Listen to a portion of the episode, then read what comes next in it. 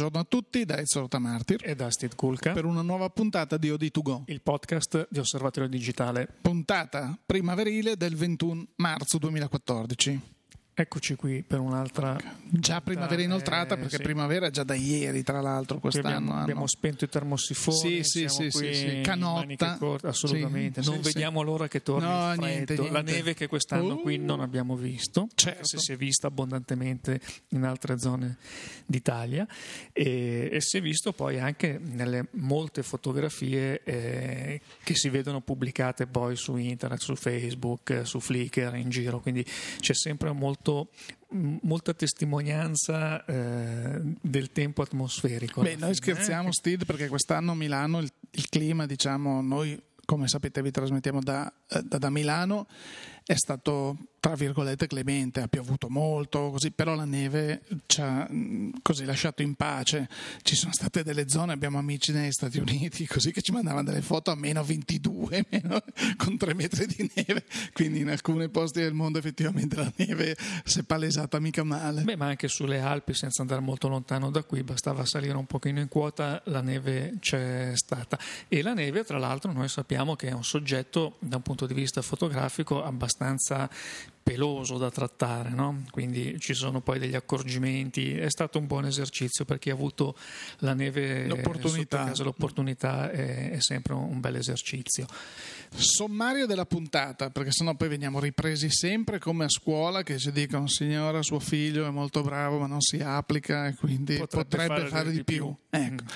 Eh, tutte le volte ci riprendono, "Ah, anche con i, con i capitoli voi riuscite ad andare fuori tempo massimo, quindi eh, Potremmo fare di meno, esatto. invece facciamo quello che dobbiamo Sempre fare.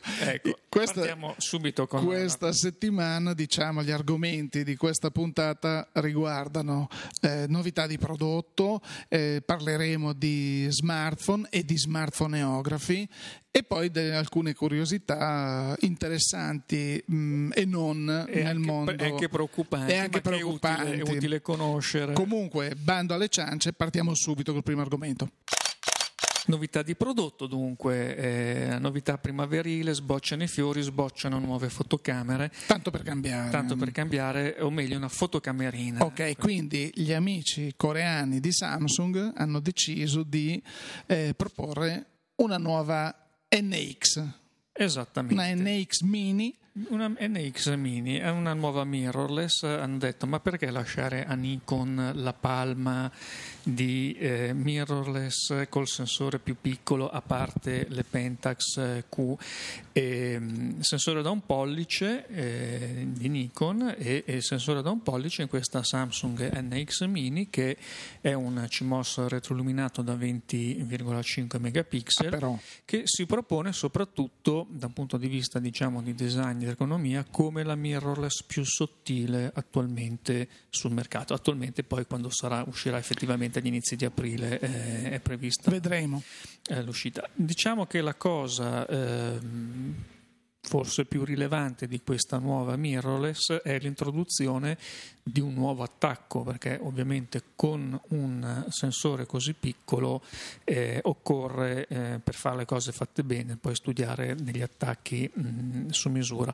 C'è questo nuovo attacco NXM eh, per il quale al lancio della fotocamera saranno disponibili inizialmente due obiettivi, quindi un 9 mm f3.5 e un, uno zoom stabilizzato 9-27 mm sempre f3.5 f5.6 ricordiamo che con il sensore da un pollice eh, la- il fattore di moltiplicazione è 2,7 quindi se moltiplichiamo 9 mm per 2,7 Lo lasciamo fare a voi a casa. otteniamo 25 24 Sì, qualcosa sì. millimetri che sono eh, quelli poi effettivi riportati sul formato 35 millimetri.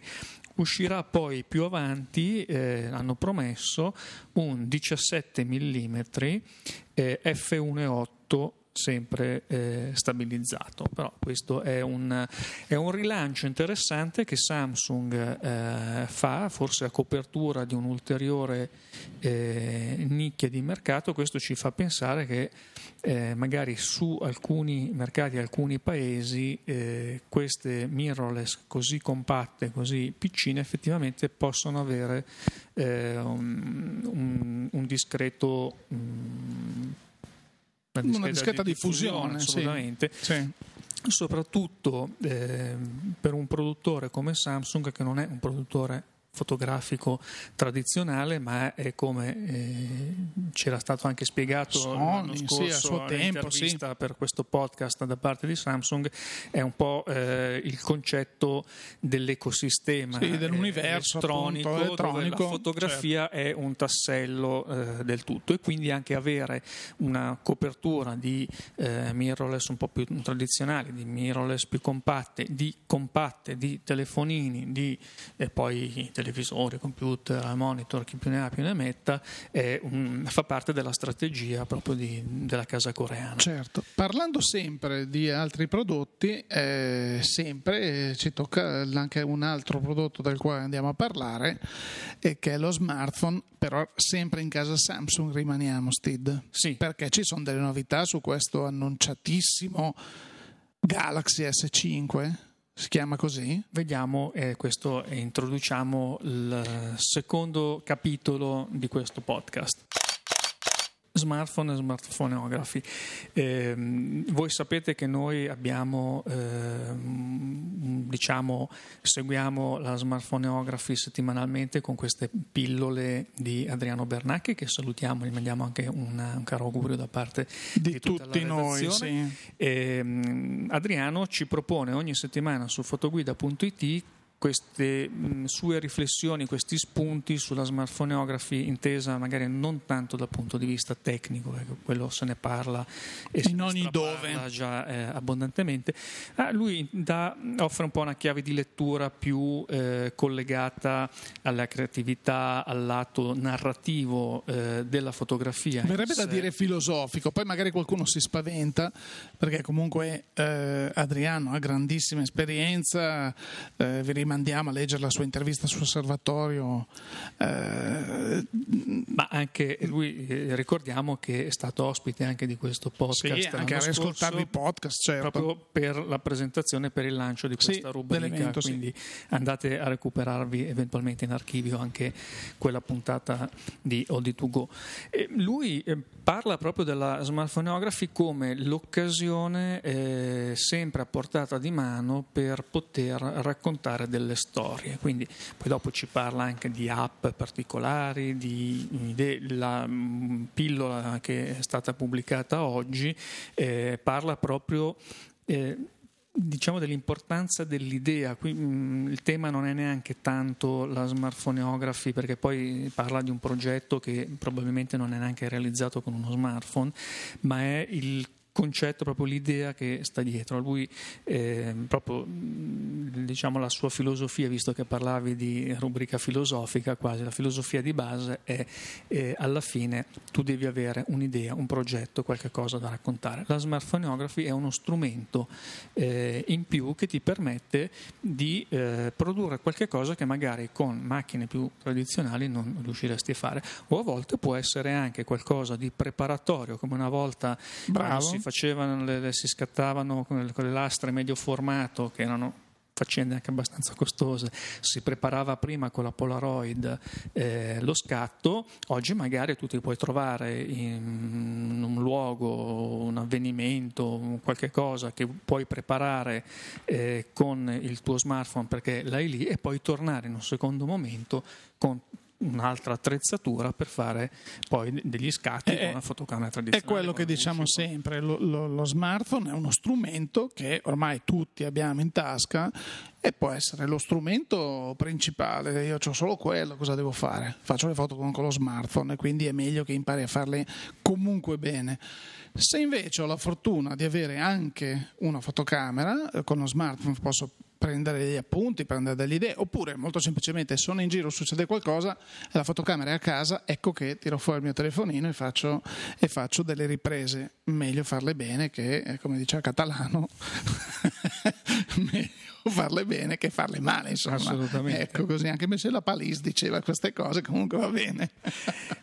Poi noi sappiamo che la eh, fotocamera sugli smartphone è diventata da accessorio mh, diciamo del tutto marginale quasi, marginale, misconosciuto, eh, è diventato forse uno degli elementi eh sì, adesso, caratterizzanti, certo, visto certo. che eh, poi uno sono le app, quindi la disponibilità Esatto. o meno delle app, e l'altro è la fotocamera. Ricordiamo per esempio Nokia che eh, da quando è stata poi comprata di fatto da Microsoft ehm, si è portata con questo sistema operativo eh, Windows Phone e ehm, ha avuto diciamo da un punto di vista di riscontro del mercato mh, dei risultati mh, certamente non buoni anche perché ehm, la disponibilità di app per quell'ecosistema non è all'altezza di quelli di Android o di iOS che cosa ha fatto Nokia per cercare di uscire dall'impasse, ehm, visto che poi gli sviluppatori mi pare non è che siano così interessati a realizzare A per Windows per Mobile. Windows Phone Mobile, hanno eh, puntato tutto sulla fotocamera. Qualità ottica, sì. E quindi i Lumia oggi vengono, eh, sono conosciuti soprattutto per l'aspetto fotografico, che diciamo che per un Certo. telefonino è un po'... Sì, mm, però ci può stare, insomma. Ecco, è come, come un produttore di, di macchine fotografiche che non riuscisse a entrare sul mercato fotografico, allora dicesse: Ma la mia sezione, il mio modulo telefonico della fotocamera è migliore. il mio quello modulo del- fax, ecco dove potete inserire la carta chimica, ovviamente. Chimica, assolutamente. Eh, a proposito di moduli fotografici, qui parliamo, ci ricolleghiamo al Samsung Galaxy eh, S5, la cui uscita sul mercato è programmata. È imminente, no? Imminente, è programmata per l'11 di aprile. Molto bene, sì, infatti se ne parla già, questo S5 che pare sarà sconvolgente. Ecco, ehm, avrà una fotocamera da 16 megapixel eh, contro i 13 del modello S4 e proprio questa, eh, questo modulo di fotocamera è quello che sta creando qualche grattacapo in fase di produzione, tant'è vero che eh, qualcuno dice può essere che la data dell'11 eh, di aprile in realtà slitti un pochino più avanti. Perché? Mm. Perché la- il modulo da 16 megapixel della Galaxy S5 è composto, attenzione, da 6 componenti di plastica contro i 5 del modello precedente. Eh, quindi proprio l'ottica ridisegnata. Un'ottica ridisegnata e eh, il problema è che lo spessore dell'S5 è identico a quello dell'S4, quindi qui stiamo ehm, proprio lavorando su delle tolleranze minime. Sì, qui c'è da fare tanto di cappello comunque, sia la nostra scelta in campo di telefonini, chi piace più l'iPhone, chi, chi piace più il Galaxy, chi piace il Nokia, comunque bisogna spezzare una lancia a favore di questi ingegneri che in pochi millimetri riescono a farci stare de- dei miracoli. Il problema è che il mm, minore è lo spessore di queste componenti plastiche e più è facile che il minimo difetto influisca poi sulla qualità dell'immagine. Oltretutto tieni conto che tutti questi componenti devono essere assolutamente allineati sul piano focale con una precisione notevole perché eh, abbiamo Eh, presente per le evitare tutti i problemi poi di flare e tutto quant'altro, però parliamo di, appunto, di lenti che sono microscopiche quasi. Esatto, Quindi ci sono questi sei componenti contro i cinque, mm, dici vabbè è un, un buon 20% in più che sta eh, creando problemi proprio perché le tolleranze sono talmente ridotte che c'è anche una forte probabilità di, ehm, di rovinare poi questo modulo in fase di produzione. Quindi sappiamo che ci stanno lavorando ovviamente per cercare di risolvere la cosa, non ci meraviglieremmo se magari i primi esemplari di S5 mh, mm, uscissero non proprio perfetti, come abbiamo visto, e ne parlavamo anche la settimana scorsa, eh, abbiamo visto capitare su fotocamere come eh, la, la sì, X1 sì, di sì, Fuji piuttosto che eh, le Alpha 7 7R Certo. di Sony, adesso c'è anche Canon con la SX50 che pare che abbia un, un altro problema, quindi mh, anche qui si parla di un richiamo di, di alcuni modelli. So- ripetiamo, eh, sono questioni che più o meno si sono sempre eh, trovate mh, e riscontrate sul mercato fotografico, mh, magari tante volte poi questione di un nuovo firmware permette di risolvere certi problemi, quando si tratta di problemi costruttivi o di materiali chiaramente mh, il firmware aiuta fino a un certo punto. Diciamo che la, l'estrema miniaturizzazione, la, la, spinta delle performance anche che eh, si richiedono a, a fotocamere e mh, moduli di fotocamera di telefonini come nel caso del Galaxy S5 eh, chiaramente non faranno altro che anche in prospettiva probabilmente aumentare la frequenza di eh, questi problemi. Quindi mh, staremo a vedere anche qui come. Quindi diciamo guardiamo all'11 aprile eh, come data annunciata del rilascio dell'S5, però potrebbe esserci una, un, un, uno slittamento. Diciamo che, eh, Oppure magari sono talmente bravi che risolvono, risolvono, questi problemi e via. Assolutamente. Diciamo che è significativo, secondo me, eh, la dice lunga sull'importanza della componente fotografica all'interno della telefonia cellulare il fatto che per un problema di fotocamera si ipotizzi lo slittamento dell'uscita del telefonino. Questa è una cosa che certo. fino a magari anche due o tre anni fa sarebbe stato assolutamente impensabile. Una cosa che eh, così potremmo prendere in considerazione sarebbe anche capire come mai Samsung, ma la stessa anche Apple, credo che con l'uscita dell'iPhone 6 abbia annunciato un incremento delle prestazioni della fotocamera,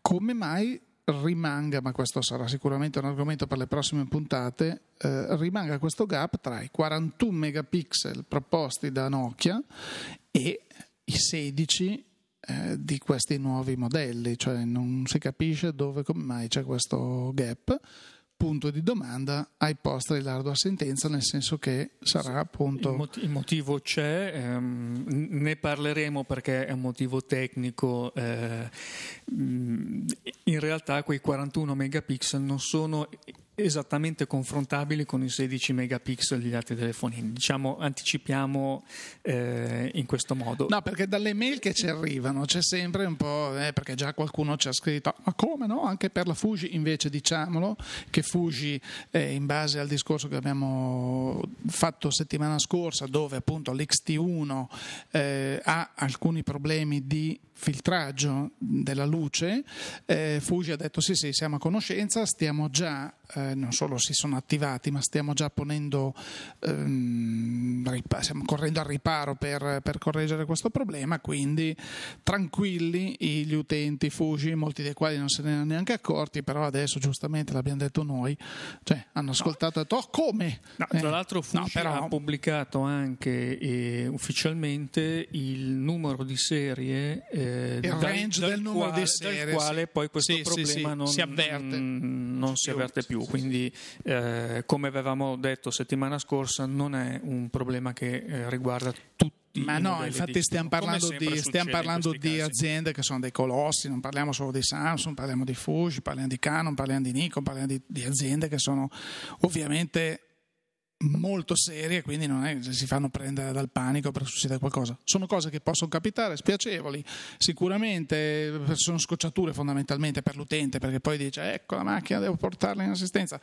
Però eh, un esempio è successo in un altro settore, chi chi corre, per esempio, chi fa running, così lo sa, ci sono dei sensori di Nike che vanno inseriti nelle scarpe eh, che misurano appunto la corsa, cose di questo genere. Sono sensori da 19 euro, non stiamo parlando di Anche questi, la vita è data per un tot numero di ore, ci sono utenti che l'hanno usato per il doppio delle ore, funziona perfettamente, e altri utenti che invece hanno avuto problemi ne hanno dovuto cambiare tre a costo zero, però scocciato di tornare, questo sensore non funziona, va bene, lo si butta via, eccone un altro, non funziona neanche questo, va bene, quando si producono milioni di pezzi può capitare che ci sia la partita, queste case non si fanno assolutamente trovare impreparate, dicono per l'amor di Dio il cliente overall, ecco qua, pronti, ciao, finito. Beh, ricordiamoci, Capita. Ricordiamoci gli iPhone che avevano problemi anche di ricezione con l'antenna. Eh, sì, cioè, sì, sì, c'è stato un momento, anche questo con mi sembra il 3 o il, no, il 4, che aveva un posizionamento talmente bello che comunque andava in crisi la ricezione. Eh, non c'era più l'antenna esterna, non c'era più l'antenna fatta in un certo modo, è successo che all'inizio non andava più. Sì, sì, ma possono capitare. Ti viene da dire, ma non l'hanno provato.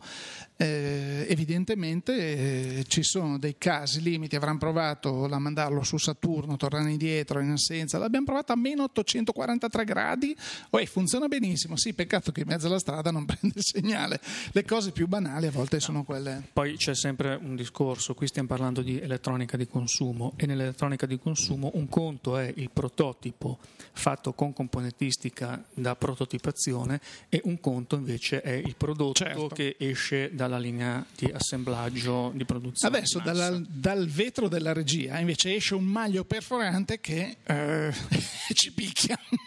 che ci dice ora di passare al prossimo al nuovo argomento. argomento. Nuovo argomento e qui parliamo di qualcosa che interessa eh, soprattutto gli amanti di street photography, ma non solo loro. E, mh, mm, è una riflessione un po' eh, amara, amara e generale che facciamo perché rientra in una tendenza che vediamo eh, diffondersi, sì, prendere piede un po' ovunque. E eh, diciamo lo spunto è questa, questa recente decisione eh, del Parlamento ungherese di modificare eh, il proprio codice civile per eh, obbligare praticamente chiunque scatti un una fotografia anche in zone pubbliche, in mezzo alla strada, eh, obblighi a richiedere l'autorizzazione, la liberatoria alla, eh, allo scatto a chiunque possa essere riconosciuto nella foto, quindi con l'eccezione delle figure pubbliche durante le apparizioni pubbliche e con l'eccezione degli scatti alla folla, al grande pubblico, quindi certo, certo. in questo caso, però anche semplicemente cioè io scendo per strada, carnevale. mi metto sul marciapiedi perché vedo che c'è una scena interessante, faccio uno scatto e nella mia foto appaiono cinque persone devi, sconosciute. Devi, avere, eh, devi premurarti di chiedere l'autorizzazione, quindi questo poi significa avere anche le liberatorie, documenti, testimoni, cioè, tutto per fare Questo significa non poter fare le foto, parliamoci chiaro perché cioè, a parte parte se io sono da solo, ora che fermo le cinque persone, questi dicono chi è sto pazzo, anche perché se vado in Ungheria mi dicono chi è questo pazzo, polizia, eh, primo, diventa un problema, quindi, ma il problema si pone solo ed esclusivamente se poi io queste foto le vado a pubblicare o teoricamente anche se faccio una foto per conto mio me la porto a casa? Anche, eh, anche per lo semplice scatto della fotografia, poi diciamo la pubblicazione è un aggravante. Aggravante, un certo. aggravante.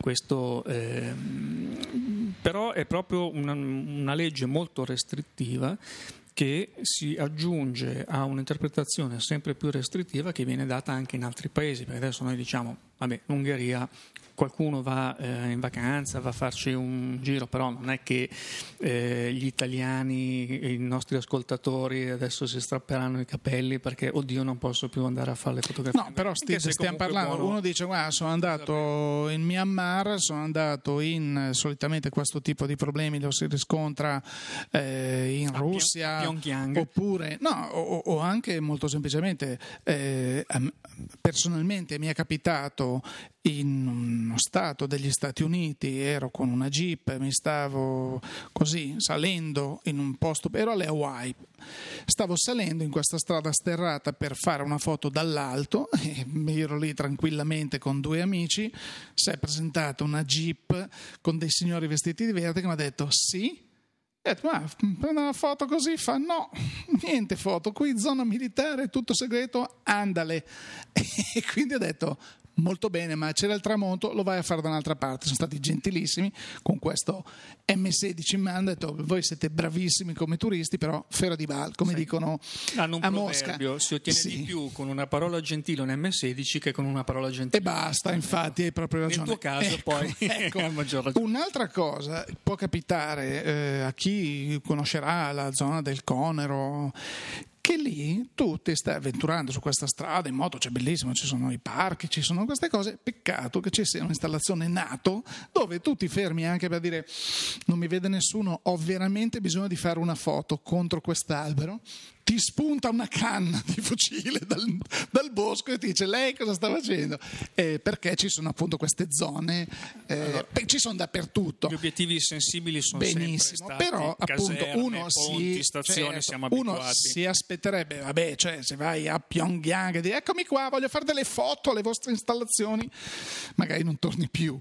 Eh, però se sei in mezzo alla strada in Ungheria non te lo aspetti, insomma, e questa è una china brutta perché eh, China brutta che tra l'altro eh, ricordiamo per esempio più vicino a casa nostra eh, riguarda la Gran Bretagna. Certo. In Gran Bretagna negli ultimi Da anni tempo. sono state fatte poi anche delle manifestazioni pubbliche per sensibilizzare eh, anche da parte di professionisti che dicevano ma stiamo sul scherzando. problema. Eh, diciamo che oggi c'è un po' questa tendenza a vedere chiunque abbia una fotocamera in mano come in alternativa o un terrorista o un pedofilo. Quindi, eh, e sta diventando effettivamente un problema per molti, perché un conto magari eh, si può percepire o non percepire se uno è in vacanza, si fa, fai lo scatto al tramonto come è capitato a te. Pensiamo al fotogiornalista, pensiamo Certo. a chi fa il viaggio fotografico perché magari ha anche l'intenzione poi di pubblicare un libro, di, di fare qualche cosa per cui investe anche dei soldi in quel viaggio, investe del tempo per fare un lavoro e poi si trova magari con l'attrezzatura sequestrata, con eh, tutti i problemi che ci possono essere.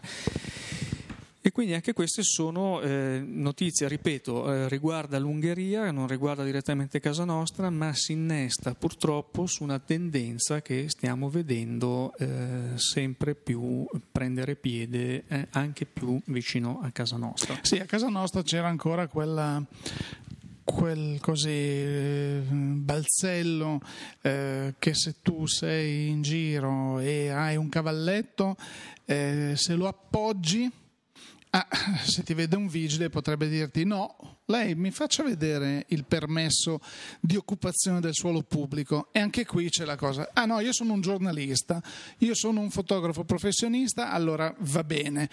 Io sono uno che è venuto dal Giappone vuole fare il Duomo mm, non storto con il mio cavallettino così o col mio monopiede, no, sei in multa. Questa è una cosa da medioevo. E mm, poi adesso pare che sia una legge non scritta, ma insomma una consuetudine che i vigili chiudano un occhio. Però mi sembra una cosa Sì, ridicola. anche perché poi queste sono delle norme oltretutto che dipendono da comune, Comune comune, quindi certo. Roma ha un'interpretazione, Certo. Milano ne ha un'altra, Torino ne ha un'altra, Venezia un'altra ancora e poi chiaramente siamo in Italia quindi c'è sempre eh, l'ulteriore interpretazione del vigile di turno perché Ovvio. è chiaro che se tu stai con un cavalletto in mezzo al passaggio per due Eh ore beh, un- beh, un sei un conto. cretino, anche Sì. si dice così di solito. Ma sei un cretino, magari vuoi fare un bel time lapse. Sì, ma non ti metti in mezzo a una strada perché io ti arresto Eh, quel ma allora è punto. la soddisfazione perché tutti, tutti sono Eh, capaci certo. di farlo nell'angolo nascosto. In mezzo, è in un mezzo alla, alla A1 Sì, sì, sì, sì, certo, come, come Ernesto Calindri, poi ti metti il, il tavolino, i nostri ascoltatori più giovani ovviamente ignoreranno chi sia o chi sia stato Ernesto Calindri, andate su Google, cercate Ernesto Calindri, e era un attore italiano che faceva uno sketch molto interessante. pubblicità della Cina su- questo. ecco, io volevo evitare la pubblicità perché la Peziol non ci sta pagando nessun fee. ma esiste ancora non lo so, beh, credo di sì. E, anzi, telefoniamo su puntata, citiamo. Scherzi a parte, c'era questo attore col tavolino che in ogni momento, contro l'augurio della vita moderna, nonostante ci fossero queste macchine che andavano e venivano, lui al tavolino si sorseggiava il suo cinar e via. non fatelo a casa Non amici fatelo, non fatelo mai. Comunque sì, ci sono ovviamente da- da- le, le leggi che variano da comune a comune. È anche vero che queste leggi saranno fatte osservare più facilmente a Roma, Venezia, Milano che a cotognate di sopra dove magari non, poverini sono in 14 e quindi sono dei, degli scorci meravigliosi però non hanno questi problemi dopo noi ci meravigliamo che le nostre città magari non vengano promosse eh, anche fotograficamente visivamente come altre città cioè noi troviamo tantissimi certo. scatti molto belli realizzati anche professionalmente di tante fatti città altrove fatti altrove sì, sì. questo poi perché c'è anche poi un fatto di marketing culturale chiaro, turistico chiaro. che passa anche attraverso il lavoro eh, dei turisti stessi. Perché... Certo, però poi abbiamo le film commission che danno i soldi ai film di Bombolo. Bombolo, poveretto, vabbè, in pace all'anima sua, ma per dire film di contenuto, di rilevanza culturale pari a zero, che però, non so, il regista, il produttore avrà avuto qualche amico, e eh, quindi viene riconosciuto come opera che fa vedere le meraviglie di Opera, che è un paese qui vicino a Milano. Eh, per dire, insomma, ce n'è sempre una. Su queste note allegre direi Ezio che anche questa settimana abbiamo mh, concluso il nostro podcast però non è che proprio concluso concluso perché qualche cosa ancora va detto. Eh, qualcosina sì. Allora, Bolle in pentola è un'iniziativa eh, che per ora solo qualche fortunato ha avuto modo di così eh, ascoltare in bozza. È questa iniziativa tra le tante di osservatorio di eh, così mettere in pista un dire iniziativa un'altra volta è brutto, però è quello il termine, rivolta ai fotoclub. Eh, adesso mh, mm, non c'è il tempo per spiegarla a fondo, poi sul, sia sulle pagine di eh, fotoguida, sulle pagine di social nostri, delle nostre testate, ci sarà modo di leggere di più di questa iniziativa e, e nelle, nelle puntate future sicuramente ne parleremo ampiamente. Per adesso i fotoclub d'Italia che ci ascoltano rizzino le orecchie e se vogliono mettersi in contatto siamo qui così li spieghiamo a voce. Punto. Ecco qua. Viva i fotoclub. Chiusura di puntata. Chiusura di puntata e come sempre non possiamo che eh, ricordare i nostri indirizzi che sono www.osservatoriodigitale.it per osservatorio digitale appunto, www.fotoguida.it per fotoguida dove trovate anche il comparatore tecnico delle fotocamere in commercio e non e poi le nostre pagine social che sono sempre più, sempre più numerose. Pagine su Facebook, pagine, le, le, le account su Twitter, Pinterest. Pinterest in questi giorni è animatissimo, soprattutto per la board eh, di OD3D OD3D che è una pagina Facebook eh, dedicata alla foto tridimensionale e c'è poi corrispondente questa board su Pinterest sempre all'interno del, dell'account di Osservatorio Digitale dove trovate anche le board di fotoguida quindi abbiamo un po' riunito tutto quanto. Sì, tra l'altro su OD3D c'è stato un lettore che ha mandato delle foto eh, della NASA riviste da lui in maniera molto, molto valida dove c'è questa astronave che...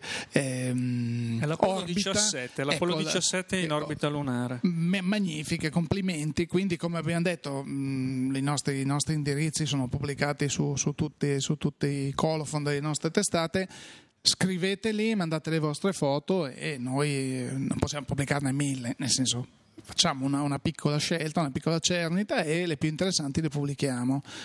Per il resto, per quanto riguarda invece OD2Go, che è il nostro podcast, l'appuntamento come sempre è alla prossima settimana, venerdì 28, 28 di marzo e quindi per il momento da Steve Kulka e da Ezio Rotamartir. Grazie per l'ascolto. A risentirci.